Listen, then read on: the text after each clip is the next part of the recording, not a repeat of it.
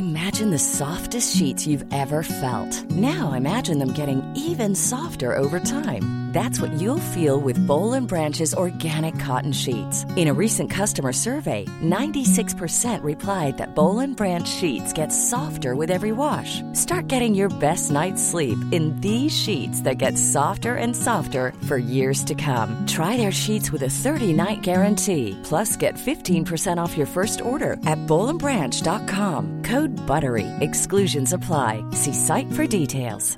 I'm Sandra, and I'm just the professional your small business was looking for. But you didn't hire me because you didn't use LinkedIn jobs. LinkedIn has professionals you can't find anywhere else, including those who aren't actively looking for a new job but might be open to the perfect role, like me.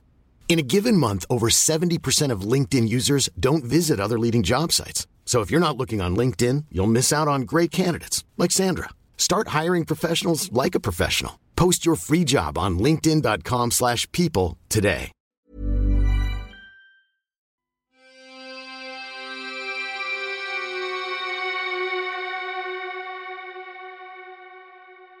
Welcome to Murder Mile, a true crime podcast, an audio guided walk featuring many of London's untold, unsolved, and long forgotten murders, all set within and beyond the West End. Today's episode is about Annie Sutton, a lone single mother who lived alone in a shared lodging with a series of strangers. All were friendly and liked her, except one who loved her a little too much. But how would she cope living with her own stalker? Murder Mile research using authentic sources. It contains moments of satire, shock, and grisly details.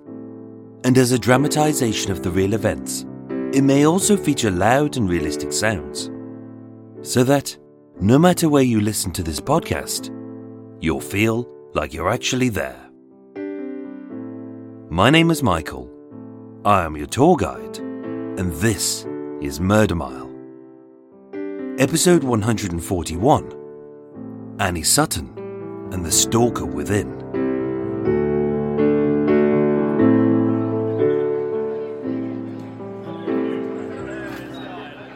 Today, I'm standing in Brown Hart Gardens in Mayfair, W1. One street east of the electroconvulsive abortion of Elsie Goldsmith. Three streets north of the radioactive poisoning of Alexander Litvinenko. One street south of the Europa Hotel, where the flight crew of LL016 were massacred. And four streets northeast of the last brave fight of Tudor Simionov. Coming soon to Murder Mile. Originally called the Duke Street Gardens, Brown Hart Gardens is one of those architectural anomalies that the average pedestrian walks by every day, knowing it looks out of place, but never asking why.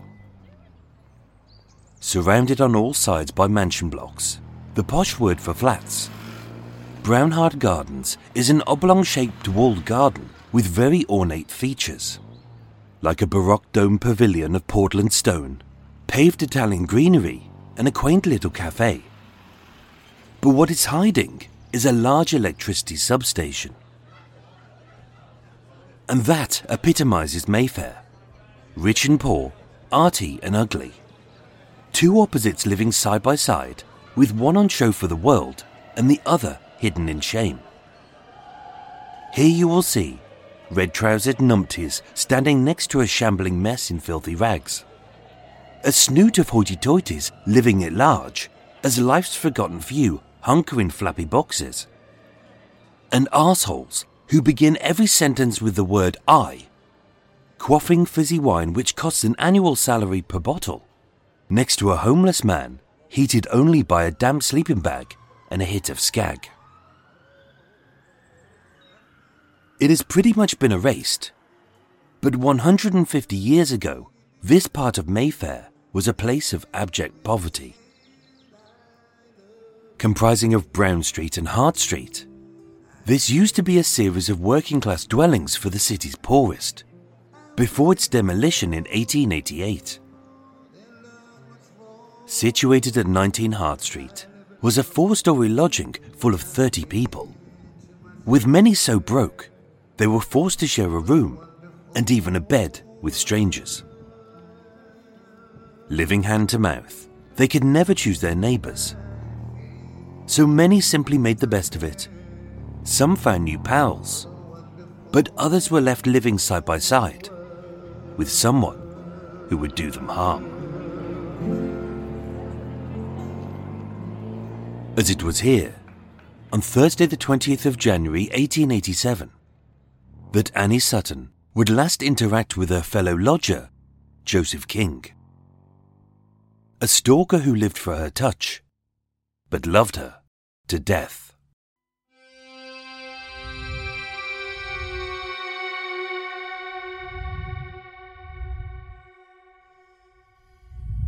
I love Annie.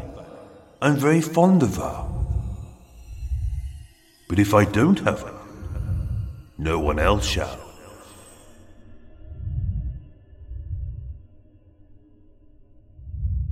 Annie Sutton was typical of many working class women living in London in the late 1800s.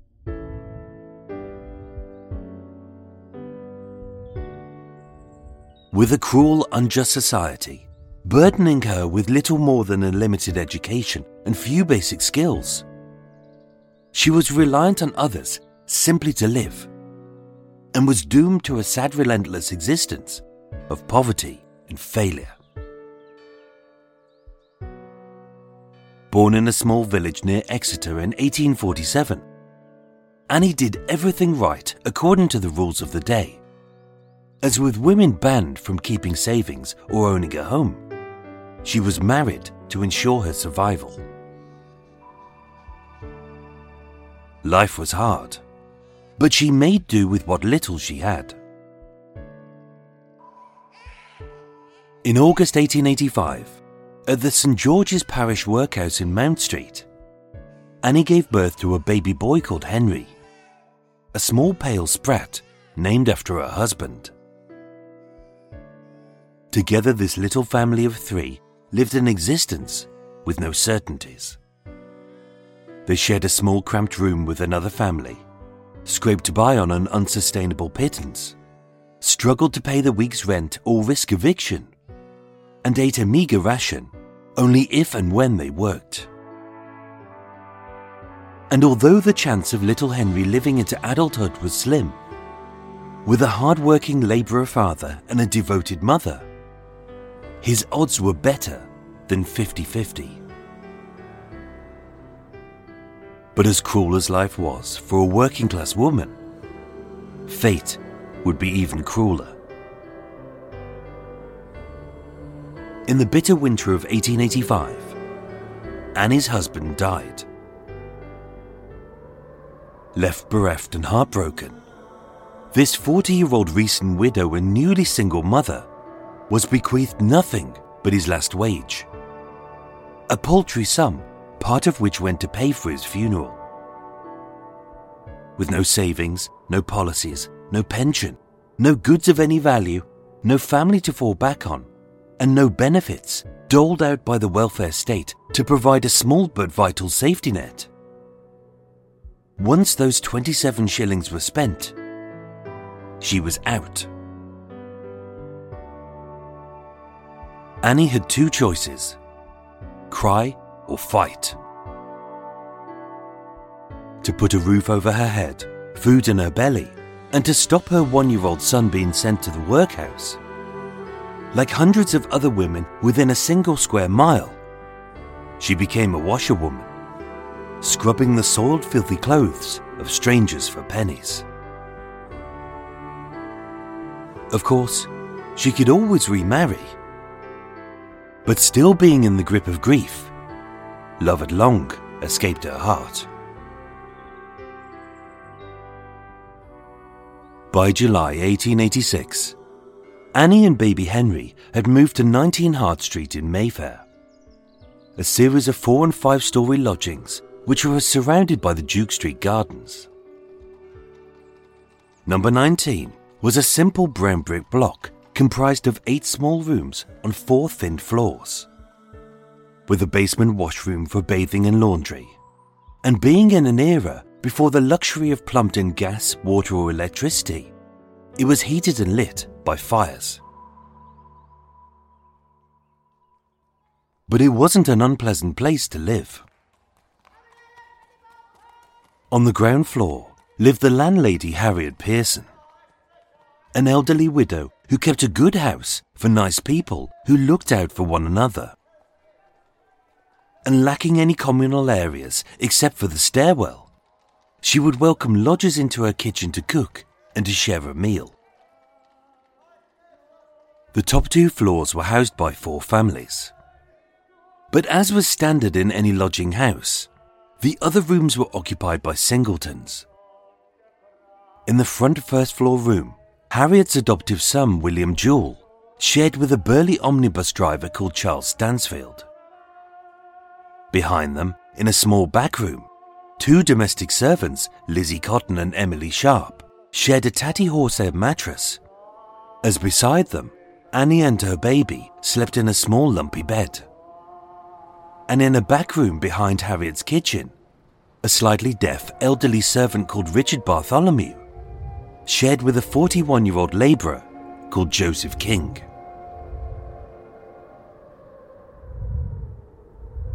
It was an odd mix of strangers, but everyone seemed friendly.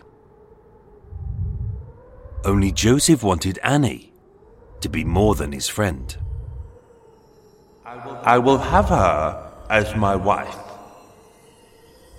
If not, I will break her neck.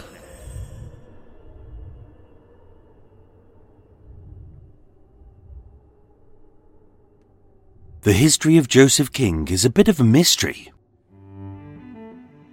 Born in Thurston, a Suffolk parish near Bury St Edmunds in 1846, he was the eldest of two brothers, but since his teenage years, he'd had no further contact with his parents.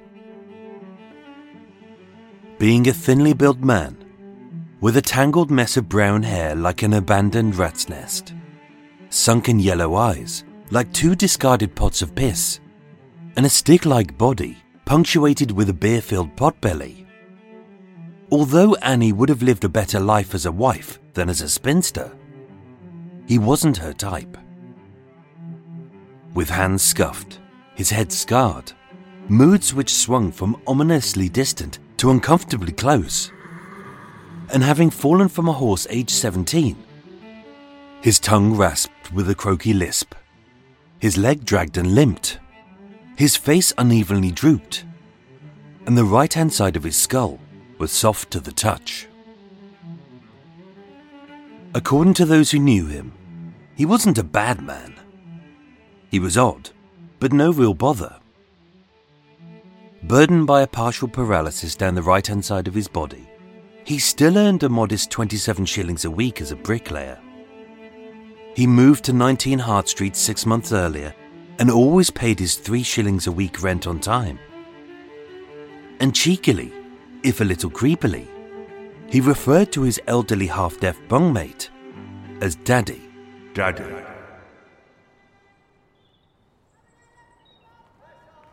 During his first month, she rarely saw him, as while she slaved away over hot piles of laundry, he lived up top.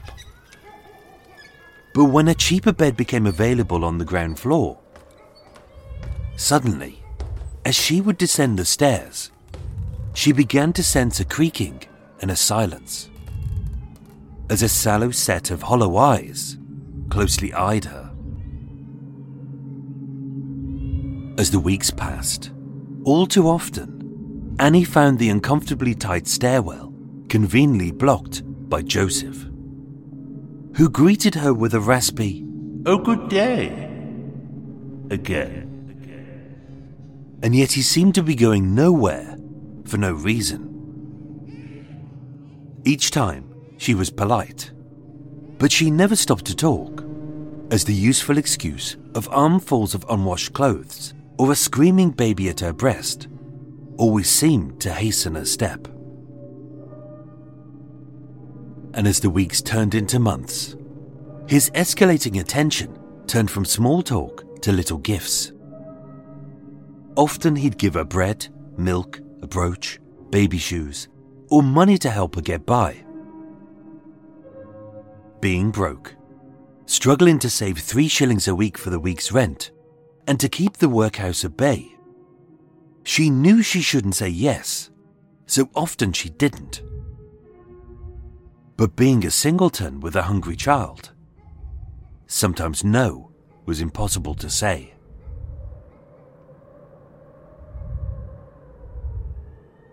On Saturday, the 5th of January, 1887, just two weeks before her death, Joseph knocked on Annie's door.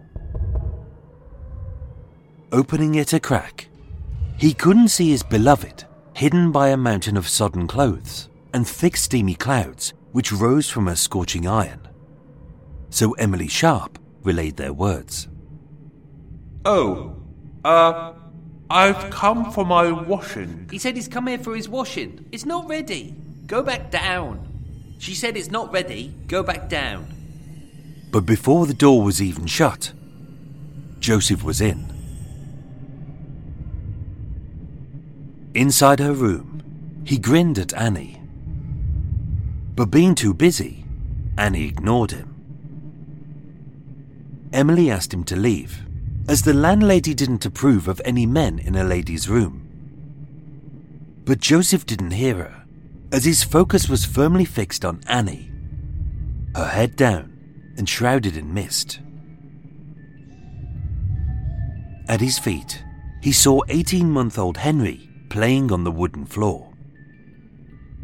Scooping the little tot up, Joseph gently stroked his head with a palsied hand, as on his forehead he planted a kiss with his wonky lips, muttering, Love him. Love this boy.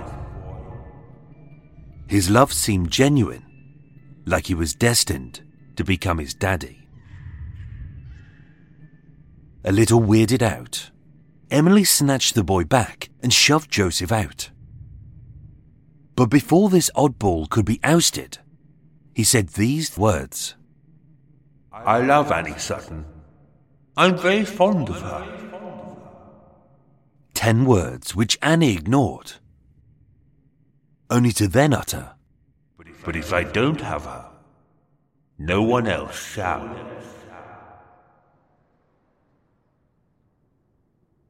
Annie Sutton was trapped in her own home with her own stalker. But as being in love isn't a crime, all she could do was keep her distance. Joseph was not shy about airing his deepest feelings of love amongst the lodgers. He'd talk about her most nights. He loved her, he The said. boy, too. He treated it as if he was the father. He said he wanted to marry her on Whitsuntide. But there is always a very fine line between lovesick, besotted, and obsessed. On Saturday, the 15th of January, just six days before, Joseph was sacked from his job. I discharged him as he was very inefficient and a clumsy workman. said the foreman. Later adding in court, He used to do everything wrong. He was a bit of a loony, a general butt of the jokes. He was not right in the head. with no job to do and nothing to fill his time, Joseph drank and festered. No matter where Annie went, he was there, watching intently as she went about her life. As she cooked, she washed, she walked, and she slept.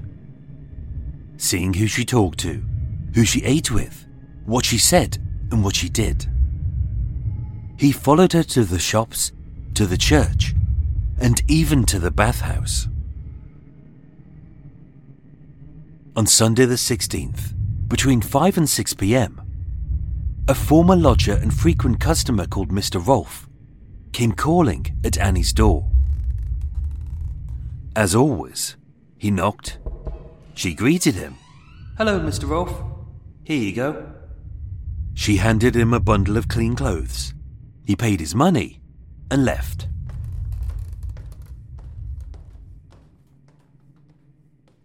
To Annie, it meant nothing. As it did to everyone else who lodged at 19 Hart Street. Except one. Ten minutes after Mr. Rolfe had left, Joseph was still seething.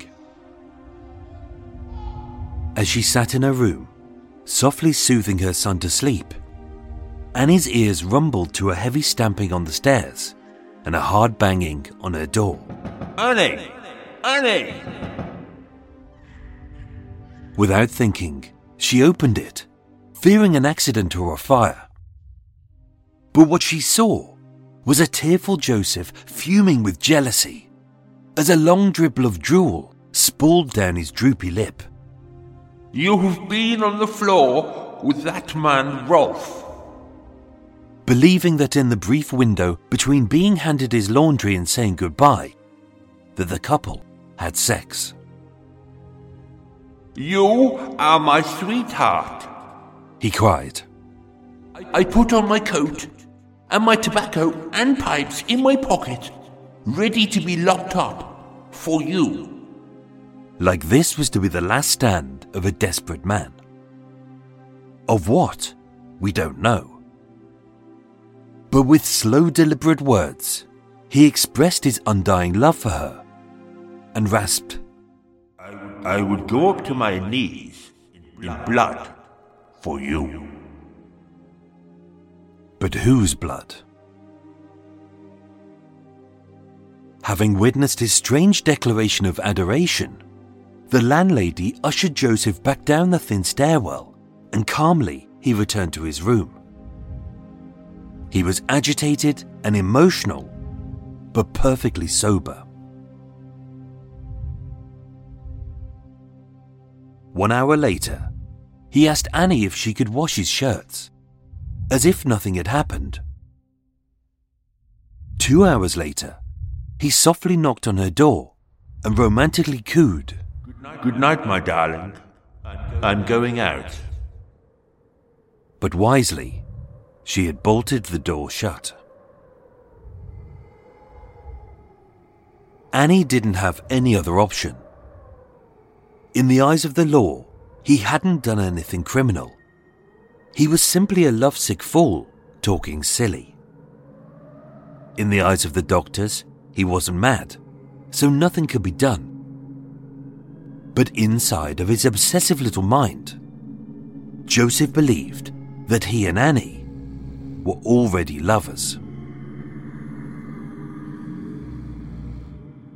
On the evening of Wednesday, the 19th of January 1887, just one night before, Joseph lay in his bed.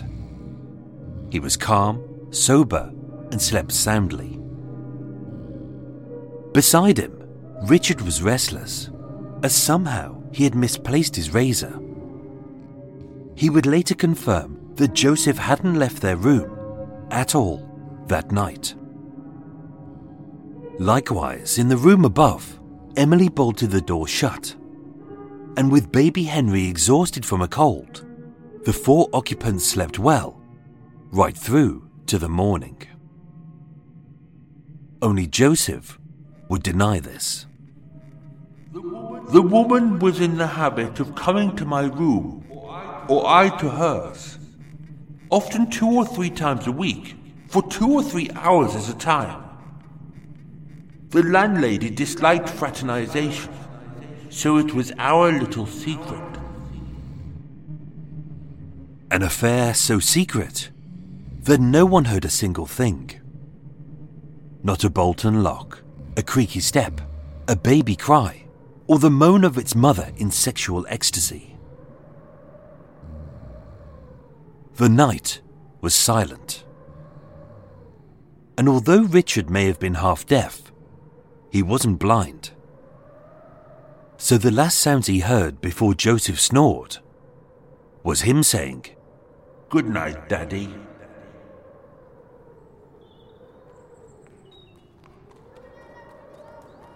The morning of Thursday, the 20th of January 1887, was bitter.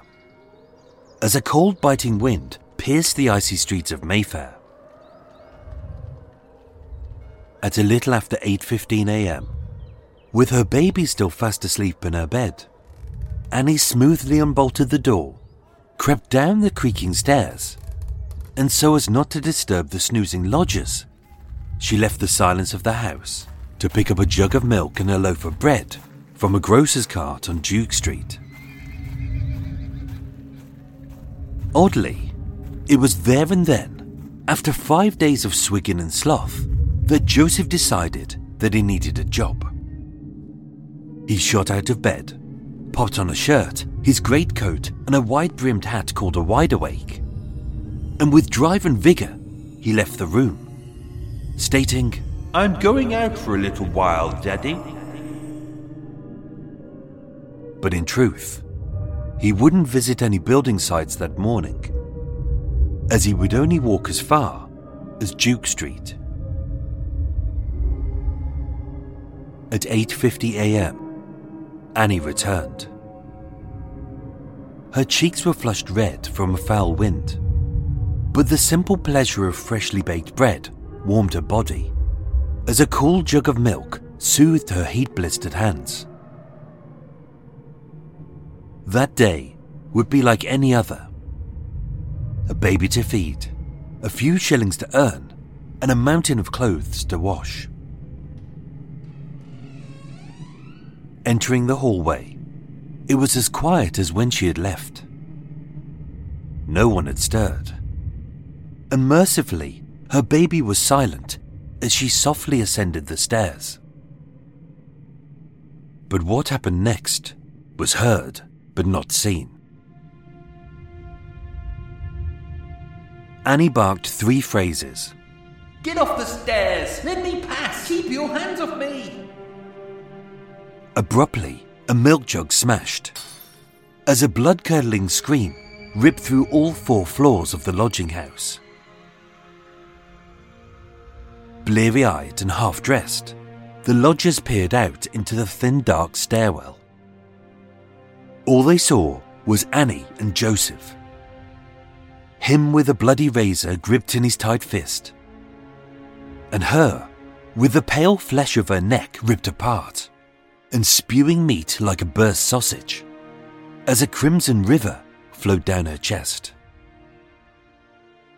Clutching her silenced throat, which bubbled as she breathed, stumbling down each step and bouncing off each wall to escape the maniac above, Annie staggered into the safety of the landlady's kitchen. Surrounded by friends, here she was safe. As lodgers locked the door, stemmed the flow of blood with a towel, and gave her a brandy to steady her nerves. Only Joseph didn't follow her. He had hurt her just as he had intended. A long, slow slit to stem her words. But upon this woman who had betrayed his love, he would inflict a real pain. The kind she had never felt before and would never feel again. Joseph ran upstairs. He broke open the back room door, and with the bloodied razor balled up tight in his fist, as her little child slept sweetly, he began sawing at its neck with the sharp blade, slicing deeper and faster. And unable to cry, with its windpipe severed, as veins split and arteries spewed, he slit the little child's throat, all the way down to its tiny spine. So that by the time the razor was wrestled out of his hand, baby Henry's little head was almost cut clean off.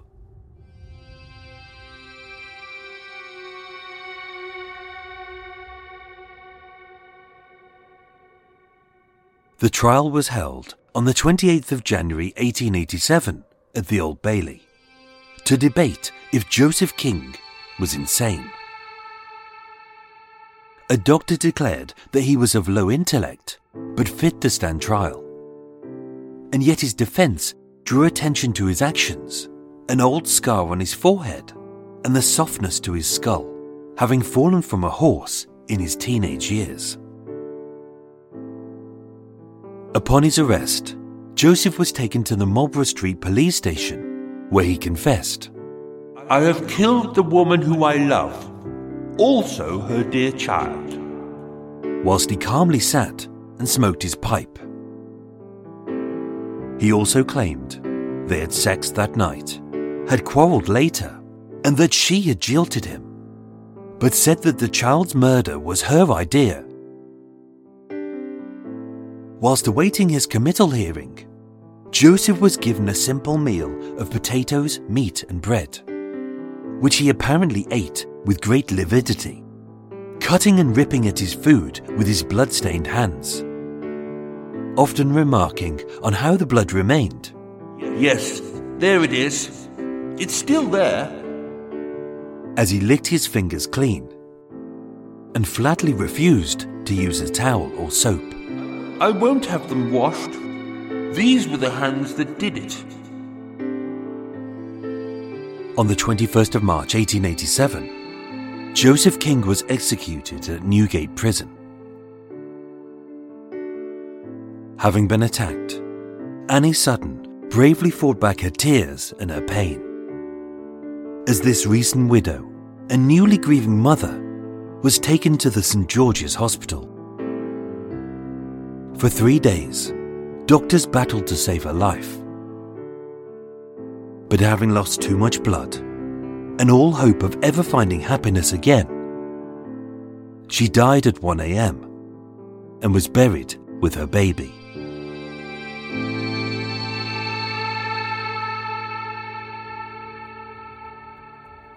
Ladies and gentlemen, thank you so much for listening to Murder Mile. As always, a non compulsory chin wag over a tea and a cake follows after the break, where you can learn a few extra details about this case but feel free to switch off now if you don't like waffle. A big thank you to my new Patreon supporters, who are Bridget Cooper, Alexis Kilday, Amanda Lamb, and Anna Bellingham. I thank you all. Your physical goodies should be with you now, and I hope you've enjoyed the exclusive goodies online. Whoa! Plus, a thank you to Nicola Smith for sending me a very kind parcel of chocolatey treats in the post, which actually lasted a whole three days. I know, miracle. Murder Mile was researched, written, and performed by myself, with the main musical themes written and performed by Erik Stein and Jon Books of Cult with No Name. Thank you for listening, and sleep well.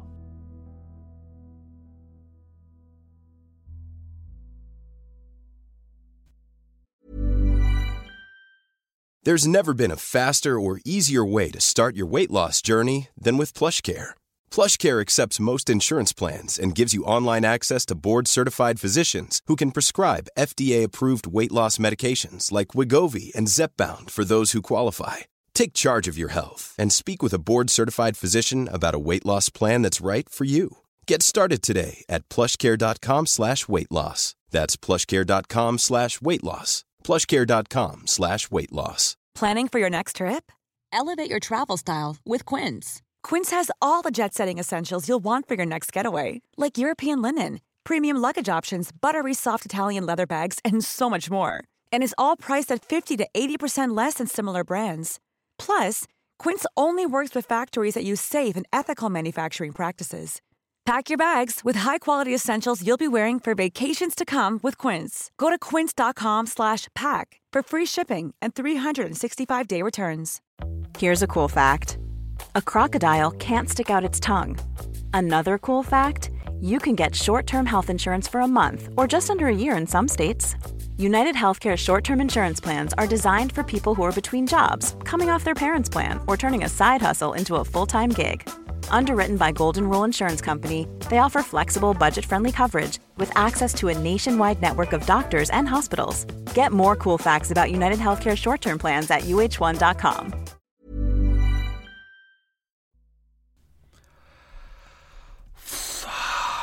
Jesus Christ. Oh, what day is it? Oh, that was too long. Oh, Michael, what have you done? Hopefully you've enjoyed that, and hopefully you've gone. That was a fun episode. I enjoyed that, and it's taken you half an hour, and you've gone. Fucking hell, it was a nightmare to nightmare. I mean, it's fun to write. I enjoyed writing it, but jeez, I a a I overwrote it. Sometimes there's things in there that are really impossible for, for someone like me. Uh, with a, a, bit of a stutter to really try and get my mouth around it was a real nightmare. Oh, and even worse. Oh, so I got uh, because I'm not too far from. Uh, I'm literally next door to a, a, golf course. I'm in a nice, quiet place. It's really quiet here. So I thought I'll get up really nice and early before before all the idiots go off to play golf and go. Oh, I'm I'm going to pretend that I'm doing some business, but really I'm just going to chat to my mates and have some drinks. So I got up really early to to beat them because there's a a roadway near me as well, and they're and they're they're Porsches and they're uh, they're Porsches that look like Land Rovers. They're horrible. They are. They really are. Uh, they're there, and I thought before they turn up and make some noise, so I got up really freaking early this morning, uh, and and. Uh, and uh, the gardener had already been out yesterday mowing the lawns and all that. He's out fricking this morning as well. Fricking this morning. How much? How much can grass grow in a day? You bellend. All because some twats just want to hit balls and oh anyway. So so I recorded most of this and then I had to re-record most of this and then then the bell end kept coming back going with a slow hum in the background and then his mate with the strimmer prick. Oh, so it's taken ages. This has taken a long time to do this. This really has. So I'm going to open some windows and put on some coffee. Ow, my legs hurt. Oh. It's annoying. Listen. Not a freaking sound. Oh, anyway. Water on. I'm going to need a coffee. I'm up super early because I'm off into town. Like, oh, where's my coffee cup? Why am I asking you? You don't know where my coffee cup is. It's there.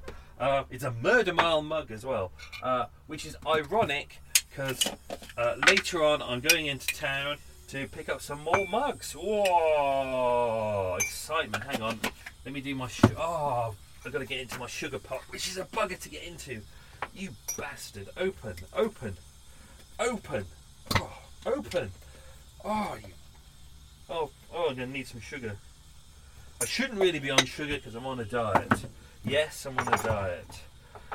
Some people get fat easily, and I am one of them.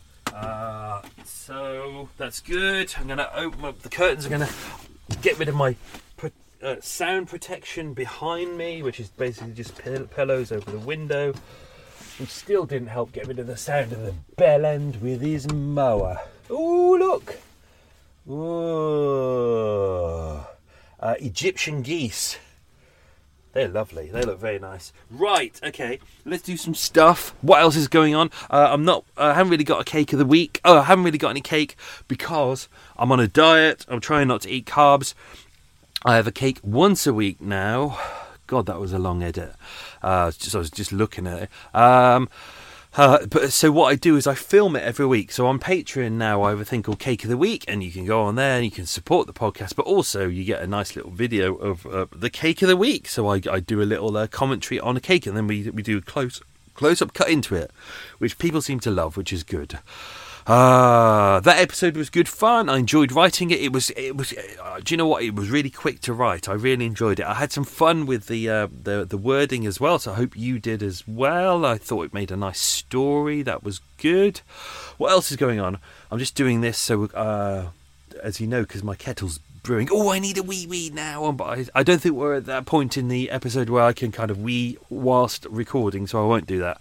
Um, uh, next Monday, which will be the Monday uh, after you hear this, uh, I, I'm uh, prepping because I am meeting up with Police Constable Arsenal Guinness in the Metropolitan Flood. Uh, and we are finally sitting down to record New Blue, which will be very exciting. So that's going to be a three-part series about about being a copper, copper. So it's uh, what I'm doing is it's not going to be uh, oh, oh, tell me some stories about kicking down doors and going, oh, oh, chummy. Do you know all the shit that you see on telly? What I want is to learn about what it's really like to be a copper. Do you do you even the stuff on this, the alleged inverted commas documentaries that you watch, it's not. That's kind of the the the more exciting bits because they know that you won't want to want watch something which is just you know a policeman sitting down having to do a shit ton of paperwork. Uh, which is what a lot of it'll be. So, uh, what I want to do is kind of know more about what it's like to be a copper. Uh, so, that'll be a three part series. Prepping the questions for that, we'll have a bit of a giggle. That'll be good. Uh, what else is going on? I've moved the boat again because we have to. I'm in a nice place out in the country, as mentioned, next to a golf course where some prick comes by and shaves off an extra millimetre of grass every six seconds. Uh, but yesterday, uh, I, I, decided to turn the boat. I because my window's on the other side, and I didn't want a window on the towpath side. I wanted it on the other side, so I decided to turn the boat around, uh, and then I got stuck in the mud. A guy went past. He saw me turning it, and he was like, "You okay? You stuck?" I was like, "No, no, no, just turning it, mate." Ten seconds after I said, "No, I'm fine," I got stuck. Luckily, my neighbour came out and uh, it was a nice chance to chat to my neighbour. Uh, uh, I tried to throw him my rope. Uh, he he couldn't reach it because the rope wasn't long enough. Hang on, I'm just going to get my. Uh, uh, is that? Oh God, I shouldn't have stood up. That wee wee needs to come out. Oh, yuck! Ah, oh, oh, hot, hot as you'd expect from hot water. Hot, ouch. Uh, so that's good. Yeah, no, I threw him my. The the, the weird thing was, I was I, I just wanted to flip the boat around, so I I, I took off the ropes and left them on the bank. Uh, which was stupid because he flipped the boat around and the ropes the wrong way. But I hadn't really thought of that. I was I was having one of those moments, um, and I left them on the on the bank, and then I, I, the boat started drifting away, and then it, it, it ran into a sandbank, and I couldn't get out of the sandbank. So I had to get my uh, the, my new neighbour to throw the ropes to me uh, from the land onto the boat, and the, the, boat was too far away by about by about five by about five feet, and it was really annoying. We couldn't do it, and then eventually, because I was leaning on one side of the boat, the boat drifted, and I was able to get free. God, that was an exciting story, wasn't it? Hopefully, one day they will make uh, a movie about it. You never know. Uh, what else is going on? I, I'm the reason why I'm up early this morning oh, that wee is on its way, is because uh, I'm off into town. I've I've ordered loads of new mugs. So there is some um, some Reg Christie mugs, some Police Constable Arsenal Guinness mugs, uh, some Blackout Ripper mugs. Uh, so they will be available soon. Uh, as always, as mentioned, uh, they will be available on Patreon first. So um, everyone on Patreon who uh, uh, the Patreon subscribers get first dibs. Sorry, but that's one of the benefits of being a Patreon subscriber is you get first dibs and you get lots of exclusive goodies. So it's it's, it's worth it for like three dollars a month, which is two pounds in real money. You get a lot. You get a lot of goodies for your two pounds. You really do. Uh, but also you get uh, a, a, lot of exclusive stuff that doesn't make it anywhere else. So, um, quick slurp of coffee. Can just probably hear Bellend in the background. He hasn't got his mower out now, he's got a strimmer. Bellend. I know he's just doing his job, but Bellend. right, let's do the quiz questions. Don't forget, as always, I might probably uh, edit some of these out. This was a slightly longer than I would have wanted episode, uh, or I might balls them up as we go into the next bit. So let's do this. Question number one Joseph did what as a job? Question two. What was the two last things that Annie purchased on Duke Street? Question three. What was the name of Joseph's ex wife? Question four. What is underneath Brown Hart Gardens? Question five. Which mass murder is nearest to Brown Hart Gardens? Question 6. What did Richard Bartholomew, who was Joseph's uh, roommate, do as a job? Question 7. What type of hat did Joseph wear? Uh, question 8. What nickname did Joseph give his roommate, Richard? Question 9. These are these are some difficult questions, Michael. Question 9. What street was the public bathhouse on that Annie went to? Uh, and question 10. What year was 19 Hart Street and most of Hart Street demolished? Right. Let's do this. So let's uh, go into some extra stuff. So I've, uh, uh, I'm going to dive straight into the stuff at the end of the story. So where the attack basically uh, happens. As mentioned, Annie had gone out. He'd kind of uh, Joseph had said that he'd kind of gone looking for jobs. He'd been out for 20 minutes. There was no way he'd gone down to a building site. Uh, when when he uh, spoke to the officers afterwards, he couldn't mention anywhere that he'd been. So he'd clearly just been stalking Annie and then, you know, uh, seen her going to get two things that I won't mention uh, on Duke Street. See, I'm getting good at this. Uh, so what else? So, um, uh, as mentioned, he got a razor and he'd slit her throat. It was quite a deep cut. It's amazing that she lasted three days, as long as she had. She'd lost a lot of blood. She was unable to speak. Um, but she did last that long. But he, uh, apparently, uh, according to the autopsy, it was a very, very, a very deep wound indeed. So it's amazing she lasted that long.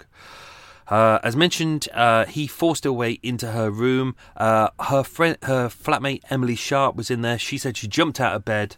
Um, uh, when she heard the sound of Joseph coming up the stairs, I went to put this in the story, but it slowed down the story. Uh, he heard her. He heard. She heard the commotion. He heard. She heard him coming up the stairs.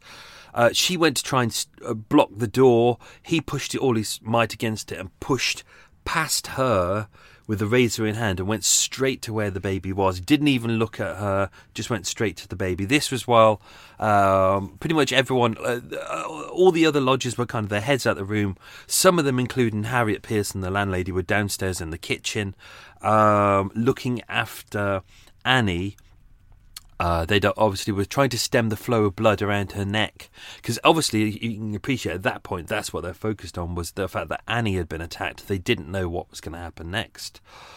Um, uh, Emily said that uh, Joseph rushed in and went straight to the bed where the little child was asleep. Uh, there were two beds in the room, as mentioned, uh, a larger one and a smaller one. Uh, Annie and her baby slept in the smaller one. Uh, she said to him, "What on earth are you going to do?" Uh, uh, as she rushed out for the out of the room to get help, and she said she, uh, as she rushed out, she saw him doing something to the baby's head and neck. Uh, as she was running out, she called for Mr. Stansfield, uh, Charles Stansfield, who was uh, I can't remember if this was a question, so I won't mention that what he did as a job. I don't think I did that. Um, so he was currently uh, downstairs. He was heading up that way. She ran out into the street and was calling for an officer as well. Um, uh, Charles Stansfield ran up to the room uh, on the on the first floor, which was Annie's room. He rushed in. He saw that the prisoner was doing something to the child's uh, head uh, and neck. He grabbed hold of him. Uh, they had a fight in the middle of the room. I was going to put this in the story, but again, do you know, sometimes when you're focusing on uh, Annie and her child, sometimes it's better not to put in, even though th- some things can be quite interesting and, and exciting, it's worth not putting them in because it just takes your attention away from the important thing, which is Annie and her child. That's what we're focused on here. So, yeah, uh, Charles Stansfield had, a, had a, a fight with uh, Joseph. Uh, Joseph still had the razor in his hand. He was fighting and kicking and swinging the bla- uh, the razor around, saying, uh, "You bastard! I will treat you the same." Or "You bastard! I will treat you the same." I enjoyed doing his voice. Uh, hopefully, he will come back and I can do his voice again. Uh, I decided it was. Um, I, I was trying to work out what the voice would be in advance, and I decided it would be Basil Rathbone with a, a, having had a stroke. I thought that would be a, a nice way to kind of put across uh, his deformities. Uh, so yeah, they had a fight. He almost lost the top of his finger in the fight. Uh, that was Charles Stansfield. Um, Mrs. Pearson's son, uh, William Jewell, was was uh, trying to help as well, but he was he was overcome. He was only a little lad, and also he he suffered from rheumatics of the hand, so he wasn't able to do much. But uh, quite a few of them. Um, uh, including Charles and William Jewell, were able to subdue the prisoner, as they say, which is Joseph, uh, and they took him downstairs and held him in one of the rooms until the police came up. Uh, they were saying that someone was in there shouting, uh, King is killing the child. Uh, someone shouted, "Come, come and take this man away!" Um, I'm amazed that someone didn't go uh, murder, as they always seem to do in these stories. Uh, what else was there? And they, uh, the, the, so the the weapon fell to the ground. Don't forget, this is the razor which belonged to uh, Richard, his flatmate. apparently, Richard said that the razor was on his wash basin the night before. Um, but then it went missing, which is why he spent the night trying to wonder where it had gone. Where it had gone, uh, Joseph had stolen it. So obviously, this is a kind of a bit of a form of premeditation there. Uh, police turned up. They went straight to the kitchen. Annie was there. Uh, the, she got a towel on her neck. They were trying to stem the blood as much as possible. First policeman on the scene was Francis Pierce uh, of C Division, uh, police number 309. Uh, he said he arrived at about quarter to nine. Um, he went to the back room on the ground floor. Um, in the back room, which was his room behind the kitchen, he saw the prisoner sitting down in a chair. Um, prisoner said, "That's Joseph. Um, I got burpees." Uh, he said uh, he didn't say I've got burpees because that would be a weird thing to say. He, although I wouldn't put it past him. He said, "I have killed the woman who I loved, also her dear child." Um, they sent for a doctor at that point, uh, as Annie was still alive and still bleeding. Four men at that point were currently uh, looking after the prisoner, making sure he didn't escape or anything like that. Um, the policeman went up to the room, uh, and when they got there, they, uh, the the child was already dead. As you can appreciate, uh, his throat was cut. They, basically, uh, as mentioned, Joseph was sawing at the throat, and it was cut almost right. That it was cut down to the bone, down to the spine. So, you know, the death of the young child was pretty much instantaneous, or as near as. Uh, Joseph was taken to Marlborough Street Police Station, which is in Soho. It's just uh, by the by the uh, it's, it's not by the Palace Theatre. Can't remember. Uh, it's just off Oxford Street, between Oxford Street and Regent Street. Uh, inspector saw him then, and he made a statement. Uh, he was seen by two doctors, two police surgeons. Uh, and he made a full statement. Uh, Joseph said, I am very fond of the boy. I love Sutton. Sutton is what he called uh, Annie, but she jilted me. Uh, and if I don't, don't have her, I will do for her. I, I will kill her. Um, what else we got? Yep, uh, baby is dead, as already mentioned. Uh, this was uh, when he was being questioned by the police. Uh, the police were asking him what was going on. Uh, he said that he and Annie had been, obviously, as, as mentioned, uh, had been uh, uh, uh, sexual lovers for many weeks. That she would often visit him down in his room, which Richard would deny, because even though Richard was deaf, and that was part of Joseph's Joseph's alibi, he would say, "Well, Richard was deaf, so he didn't hear us having sex in the room or hear me leaving."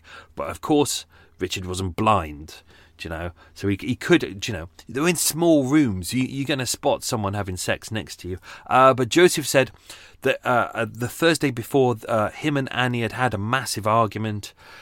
Uh, and this is what this was about. It got to the point where they, they were arguing. It was said to be over over something as little as five shillings. Although we don't, we really don't know what these sh- five shillings are for, or even uh, what it was really about. Um, when Annie came into the house that morning and Rich, uh, Richard Joseph met her on the stairs, uh, uh, know, where is it? Uh, uh, he said that they, they'd still been arguing about the argument from the night before, which no one had actually heard. He wanted to make up with her, but she wouldn't make up with him. He said he kissed her uh, and said, Well, then, my dear, I must put an end to you. Um, he said that he was very fond of her and her child, and said that, and she said that she, uh, he said that she requested, uh, if he ever did anything to her, that he would also kill her child and not leave the child to the mercy of the world, which is clearly bollocks, clearly utter bollocks. Uh, police turned up. It was easy to identify the weapon. It was the the razor that everyone had seen, which was owned by, owned by Richard and was on the floor, covered in, uh, as mentioned, two different types of blood. Obviously, at this point, they can only identify it as just blood. Um, The police inspector was James Bennett. He arrived uh, quarter past nine, so not too long afterwards. He came into the back parlour and saw Joseph sitting down at the fire, smoking a pipe calmly. Joseph said, I have committed two murders this morning, Inspector. Uh, it is a very serious matter. I lived with this woman and slept with her in the bed last night, which he didn't do, pointing to the smallest of two beds in the room, which was his. Uh, we had a quarrel this morning. It was about five shillings. I cut her throat and the child's also. I felt very strong and felt as if I could commit a lot more murders. Three men came to me. Uh, one was a big fellow, which is Charles, but I knocked him off. He's full of shit, isn't he? Uh, Joseph was also uh, examined by uh, a doctor, uh, Frederick William Spurgeon, uh, and he was seen a little after nine o'clock, so not too long afterwards. Uh, the police surgeon was called to come to the premises. he felt his pulse, he looked at his tongue, which was the thing that doctors did in that era. He said he did not see any indications of delirium tremens, suggesting that uh, everyone had said that Joseph was sober, and they were trying to query whether he was maybe an alcoholic and was going through kind of withdrawals. They couldn't find any of that. Uh, Joseph again said, I have been keeping company with Mrs. Sutton. She drank with me, and I gave her money, uh, but she treated me very cruelly uh, and turned me up as in she betrayed me. A week ago, I told her I would cut her throat, and she said again, uh, If you do so, kill the child, don't leave it to the mercy of the world, and I have done so. Again, this is bollocks. Uh, what else we got? Uh, he went through two doctors when it went to uh, before going to trial because obviously they needed to check whether he was sane or not. Uh, they couldn't find any diseases of the mind, they said. Uh, he was. Um, they said they did admit that the borderline between sanity and insanity is very narrow. Uh, they did see injuries to his head. Uh, they were unsure whether it was kind of a sudden mental shock, excessive fatigue, or maybe it was drunkenness that caused him to do what it was, or maybe he was just mental. John Robert Kemp was the divisional surgeon for uh, uh, C Division of the police. He was called that morning and he arrived about an hour later at a quarter to ten. Uh, he arrived at the police station, saw the prisoner, um, and he said, As far as I could judge, I found him quite of sound mind, able to answer any ordinary question. He said he found out that I was a doctor and hoped I should not think that he was insane that this morning he had committed two murders and that he could die for. He said he had been deceived uh, by two women in the past, which, uh, as mentioned earlier on, uh, and that he did not intend to do so in a third, i.e., Annie. Uh, he said he had threatened the woman some time previously, and she had asked him, as mentioned, uh, to kill the child, blah, blah, blah, mercy. He said, uh, uh, the doctor said he seemed quite sober uh, and he had been drinking some day, days previously. Uh, what else have we got? What else have we got? Oh yeah, as mentioned. So um, uh, in the cell at Marlborough Street Police Court, as he was awaiting his trial, uh, as is his right, he was given a small meal, as mentioned. So it was meat, potatoes, and bread. Uh, he when he was being driven to the police uh, to Holloway Prison, which is where he stayed. Uh, Holloway Prison uh, in his last kind of century was a women's prison, but actually, uh, back in the late 1800s, it's a men's and women's prison.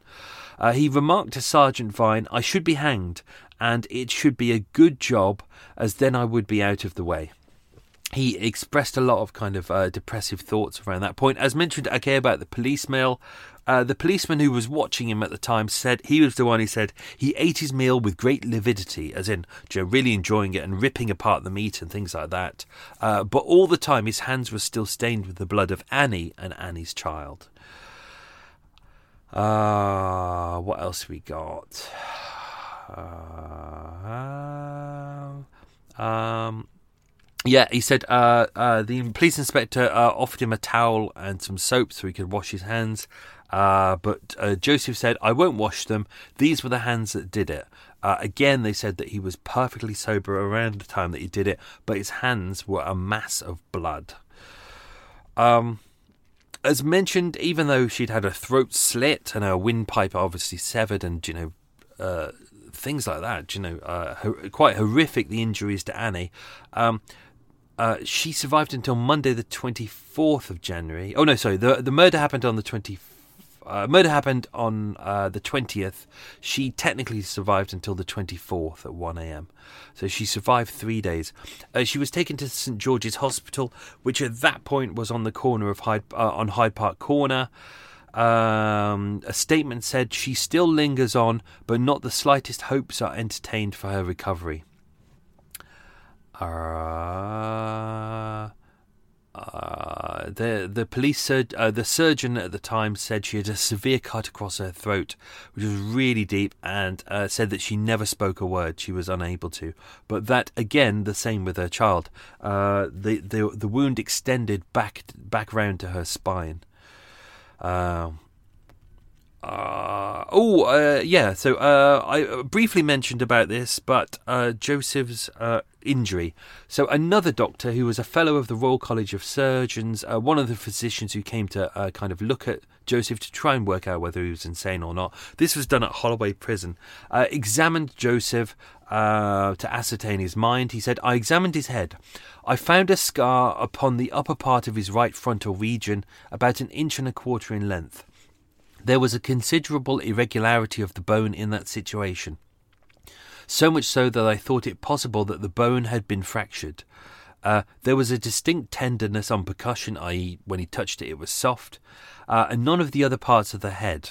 Uh, so it was just just where he had landed. His skull was still soft. He said that he frequently had very severe pains in that part. That about 17 years ago, uh, he had been thrown over his head of over the head of a horse, pitching on its head, and that he was stunned for about half a day, that he remained in bed for two, two to three weeks, and that after that point he had done no work for 67 weeks. Uh, that's ju- just over a year. Uh, he said his head had been cut and it bled very much around that time. So that's when he was 17 years old, uh, around the time that he's kind of he lost contact with his parents. So clearly there was something going on. Hence, he also has that kind of paralysis down the right hand side of his body, uh, right hand side of his face as well. Uh, he had a slight weakness in his right limbs. Uh, uh, from those appearances, the doctor said, I think it possible that there may have been some injury to the brain.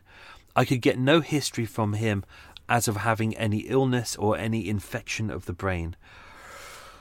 Uh, but at that point, the doctor said, Look, there's no evidence of him being of sound mind. He is uh, an extremely weak minded man, um, uh, so weak minded as to border upon imbecility. So they're saying that he is of low intellect, but he's not. He's not insane, therefore he's fit to stand trial. Uh, what else we got? Again, another doctor came in and said that said that he was not an imbecile. Uh, he was an imbecile. Uh, they love using that word. Then I'm going to sneeze at some point. Uh, oh dear God. Uh, what else we got? Uh, uh, when they spoke to him, uh, he um uh, obviously, with all of his talk about him being in love with Annie and that him and Annie being in a relationship and them having a quarrel and all these different things that were clearly bullshit, when the doctor spoke to him, uh, they got the impression that he, he truly believed it or, or that. Um, when he was when he was expressing this, that he was telling the truth. He truly believed that he was telling the truth. Um, uh, but that these acts of violence frequently sprung from delusions uh, what else we got? Uh, although interestingly, at the time, the doctor said uh, the paralysis I found was a slight paralysis to the right hand side of the face, the cheek, and the tongue, and that it is not connected with insanity. Thousands of people are paralyzed for life who are not insane, which is true. So everything that they, they basically looked at here basically said you know, yes, he's got a disability, but no, he's not insane. Hence, he was able to be tried and convicted. Uh, there was a small uh, inquest held into the death of Henry Sutton, who was roughly around 18 months old at the time. Um, uh, and Annie uh, died the day before the inquest. Uh, what else? So, uh, as mentioned, he was uh, sent to Holloway Prison. Uh, they said that while he was there, he behaved well and he was quiet. Uh, again, they said he was a man of uh, weak intellect and showed no signs of actual insanity. What else we got? Tried at the Old Bailey on the 28th of April, 1887. Uh, what else we got? Um, the def- uh, the defense claimed that though he was not responsible for his actions owing to the injury to the skull, but the prosecution said no, he wa- he was uh, guilty of this. Um, he was found guilty, but the jury recommended mercy upon him owing to his weak state of mind. Uh, Mr. Justice Hawkins passed a sentence of death instead, and there was no leniency. Therefore, he was executed. Um, the execution took place at Newgate Prison on Monday, the 21st of March 1887, at just after 8 a.m. Um, by this point, it was a private execution, so the, gone were the days where it would be a public execution and people would be outside going, rah, rah, rah. Uh, instead, it was done indoors. Um, there was a large crowd that assembled, but all they could actually uh, see was the hoisting of a black flag outside Newgate prison to indicate that uh, someone had been executed. Uh, Joseph was visited in uh, Holloway Prison and Newgate Prison by the chaplain. Uh, who described Joseph King as the most ignorant man I have ever come into contact with. Joseph's only visitor uh, whilst he was at Newgate just before his execution was his brother, uh, who came from Bury St Edmunds, but he had no other visitors. Uh, the executioner at that point was Berry. Uh, what else we got about that? Uh, oh, his last real words were during the pinioning process. King said, "There's no occasion to strap me so tight." Uh, afterwards, he very briefly expressed regret at having killed the poor woman and her child, saying he was av- aggravated by jealousy. He then became faint and had to be supported on the scaffold. He died instantly, having been hung. Uh, and as was required, uh, there was a short inquest into his death, death afterwards, which was deemed lawful. So there we go. There we go. There's all the extra details. Just think, all the people who, who don't like waffle, who don't like the, the, the, the, bit where I talk about cake and stuff like that, have missed all that. They've missed all the uh, the other interesting stuff. Sodom, Sodom. Uh, slurp of tea, well, slurp of coffee. Oh, from a Murder Mile mug. All coffee and tea tastes better from a Murder Mile mug. Fact. Right, let's do the quiz questions. Um, okay, question number one. What did Joseph do as a job? He was a labourer and bricklayer. Uh, he actually helped. I may have edited this out of the episode. I think I said a note to myself that I'd edit it out anyway because it wasn't important. But there's a building called 10 South Audley Street uh, which is about two streets south of where he lived. And apparently that's where he was working at that time. So that building that's still there today was worked on by Joseph King. Uh, question two What was the last two things that Annie purchased on Duke Street? It was a loaf of bread and a jug of milk. Duke Street is. Uh, is this going to be a question next? Uh, it is, so I'm going to shut my gob. Question three What was the name of Joseph's ex wife? It was a trick question because he was unmarried, but he did have two prior relationships. Question four What is currently underneath Brown Hart Gardens? It is an electricity substation. Question five which mass murder is nearest to Brown Hart Gardens? Uh, so at the Europa Hotel, it was the attack on the flight crew of El Al 016.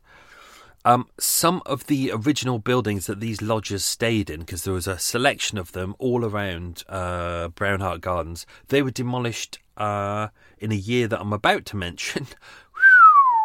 uh, and uh, to make way for things like uh, the back, the northern side of Grosvenor Square, which includes George Yard, George Yard, and the Europa Hotel, where the uh, the murder of the flight crew took place. Um, question six: What did Richard Bartholomew do as a job? Uh, like many people in that house, he was a servant. Uh, he was known as an out of place servant, which meant he didn't have one specific job. He was kind of called to different places as and when. Uh, question seven What type of hat did Joseph wear? It was called a wide awake, uh, which is a wide brimmed felt hat. Uh, question eight What nickname did Joseph give his roommate Richard? He called him Daddy. Uh, question nine. On what street did the public bathhouse that Annie used went to? Hang on, that's not even. On what street was the public bathhouse that Annie went to? Hard question. That's on Davies Street, uh, which is about two streets away. Um, interestingly, this this bathhouse was right next to Claridge's, so the, the very posh five star hotel. Uh, and I think that's interesting because what it really does is it, it, shows you that even in a really posh neighbourhood like Mayfair, um, in the in the uh, late Victor in the Victorian era and late Victorian era, there were still many people in posh areas who didn't have uh, indoor baths, so they still had to use the bathhouse, and it was still quite a poor area. So a lot of people, you know, going to the bathhouse was their only time that they could ever have a bath or get themselves clean. And question ten: What year was nineteen Bath? Oh, I've gone tired. Uh, question 10. What year was 19 Hart Street and most of Hart Street demolished? That was 1888 and that was one year after the murder. Whoa, excitement. There we go. So, uh, oh, that's all done. So I hope you enjoyed that. That's going to be an utter bugger for me to edit because that was that was a really long edit. That was a really long record. That that almost killed me. Oh, I wish I had some cake. I wish I had some cake. Uh, anyway, that's me done. Hope you enjoyed that. Have yourself a good week. Stay safe. Be good. Lots of love. Bye bye.